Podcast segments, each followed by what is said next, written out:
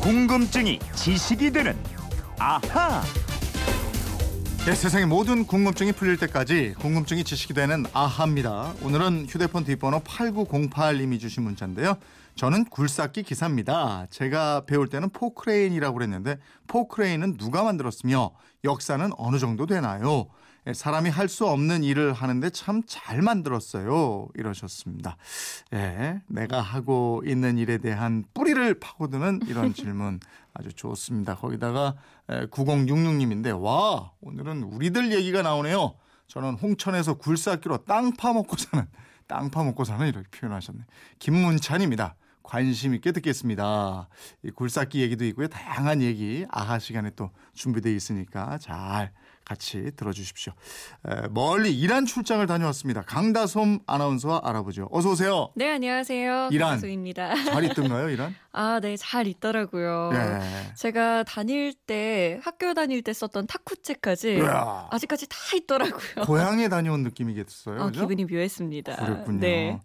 자, 이란에 대한 경제 제재가 풀렸으니까 이제 이란도 굴삭기 포크레인 쓸 일이 참 많아질 것 같은데 네. 이 굴삭기 언제 만들어졌어요? 역사가 꽤 오래됐습니다. 미국의 토목 기술자 윌리엄 오티스가 1835년에 만들고 1839년에 특허를 취득했는데요. 사막 위의 앞다리 모양을 보고 그 형태를 구상했다고 합니다. 오, 그러고 보니까 사막이 앞다리하고 비슷하네. 이렇게 네. 좀 꺾이고 이랬잖아요. 그렇죠. 네. 이 기찻길이나 운하 공사를 하면서 바위 등의 굴착과 굴착된 흙을 퍼내기 위해서 만들었는데요. 네. 이 기계의 영어 이름은 포클레인이 아니고요.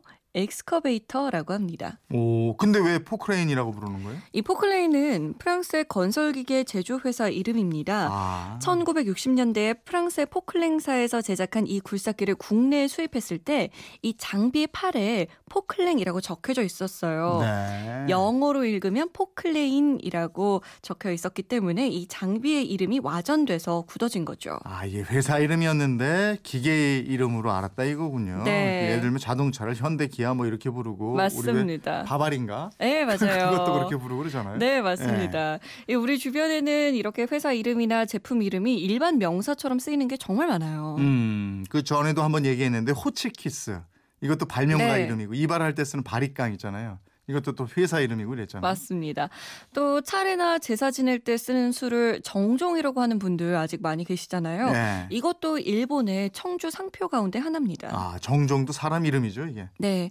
일본 전국 시대에 활약했던 다네 마세문에 우리말로 읽으면 이달 정종이라는 사람 가문에서 쌀과 국화로 청주를 빚었는데 맛이 좋다고 네, 네. 사람들이 국정종이라고 불렀어요. 음. 이게 일제 강점기 때 우리나라로 들어오면서 정종으로 불린 겁니다. 네. 아직 정종이라고 부르던 분들은 일반 명사인 청주로 부르시는 게 좋겠습니다. 음, 그렇게 일본에서 왔는지 모르고 쓰는 말이 꽤 많아요. 또. 음, 맞아요. 그- 우리가 그림 그리는 크레파스도 그래요. 프랑스 말인 크레용에 파스텔을 결합시켜서 만든 말이 크레파스인데요. 네. 일본에서 만든 상표명입니다. 그리고 샤프 펜슬도 샤프라는 일본 회사에서 만든 기계식 연필이죠. 또 있죠. 떼었다 붙였다 하는 그 포스트잇. 이것도 상품명이잖아요. 맞아요. 미국의 3M이라는 회사가 만든 상품인데요. 2004년에 국립국어원에서 붙임 쪽지라는 말로 바꿨는데 아직도 많이 쓰이는 것 같습니다. 네. 그렇죠. 이 투명 셀로판 테이프를 뜻하는 스카치 테이프 이것도 제품 이름이에요. 음. 그리고 건축 자재로 많이 쓰이는 스티로폼 이것도 제품 이름인 거 아, 아세요? 스티로폼도 그래요? 네. 어. 이 스티로폼은 폴리스티렌이라는 합성 수지를 발포제를 써서 팽창시킨 단열재인데요. 네. 미국의 다우 케미컬사가 만든 상표 이름입니다. 음. 이 제품을 또 스티로폴이라고 하시는 분들 많이 계신데 스티로폴은 독일의 종합화학 회사인 바스프의 상표명입니다. 네. 스티로폼, 스티로폴 둘 다 상표명이었네요. 네. 이 예전에 많이 썼던 폴라로이드라는 즉석 카메라도 미국 광학기기 제조 회사이고요. 예전에 청소년들이 많이 타던 롤러블레이드 네. 기억나시나요? 네. 이것도 역시 상표 이름입니다. 아. 또 과거에 연세 좀 있는 분들은 복사해와라 이 말을 제록스 해와라 이렇게 맞아요. 말씀하셨는데 네. 복사기 시장을 석권하다시피 했던 이 제조업체 이름이 복사라는 명사와 복사하다는 동사로까지 확장된 경우죠. 네. 또 자동차도 있잖아요. 지프가 그래요. 그 맞아요. 예, 지프는 2차 세계대전을 앞두고 미국에서 군용으로 개발한 차량의 상표였는데요. 그 뒤로 비슷한 기능, 형태 제품이 여러 나라에서 생산되면서 사륜구동, 네 바퀴 굴림 자동차를 가리키는 보통 명사로 변했습니다. 음. 그리고 우리나라에서도 봉고라는 차가 승합차를 가리키는 말로 쓰이고 있어요. 네. 또 활명수, 바카스 같은 이름 역시 그 분야에서 나온 최초의 제품들인데 거의 보통 명사처럼 됐습니다. 어, 옷도 그렇잖아요. 아까 잠깐 얘기했지만 바바리 코트 같은 네. 거. 이 바바리는 원래 전쟁터 참호에서 입던 트렌치코트에서 유래했습니다. 예. 1차 세계대전 때 비에 젖지 않는 방우용 외투로 공급됐는데 영국 버버리사가 만든 제품이 워낙 유명해서 이후에 버버리 코트로 더 알려졌습니다. 음. 이 나일론도 원래 미국 듀폰사에서 개발한 합성 섬유의 상표명이었어요. 또 워크맨도 휴대용 카세트 테이프 상표 명이었고요. 아, 바셀린 또한 원래 상표였지만 지금은 일반 명사가 됐습니다. 아니 이걸 쭉 모아서 들어보니까 진짜 많네요. 정말 많죠. 네. 하나만 더 해볼까요? 네. 스팸 아시죠? 스팸. 네, 네. 맛있지. 이 스팸도 원래 1937년 미국의 호멜푸드라는 식품 회사가 만든 다진 돼지고기 통조림의 이름이에요. 네. 돼지고기 어깨살과 햄, shoulder of pork and ham이라는 문구의 머리 글자를 따서 스팸이라는 이름을 만들어낸 거죠. 근데 이 스팸의 운명도 참 기구해요. 예? 여기 저 스팸 메일. 아 맞아요. 예? 스팸 광고 메일, 쓰레기 메일로 통하잖아요, 이게.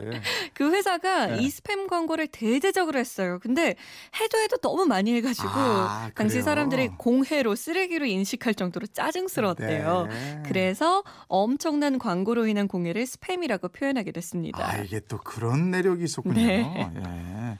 8908님 덕분에 포크레인부터 다양한 이름의 기원까지 다 알게 됐습니다. 선물 보내드리겠고요. 궁금증 생길 때 어떻게 하면 됩니까? 네, 그건 이렇습니다. 인터넷 게시판이나 MBC 미니 휴대폰 문자 샵 8001번으로 보내주시면 되는데요.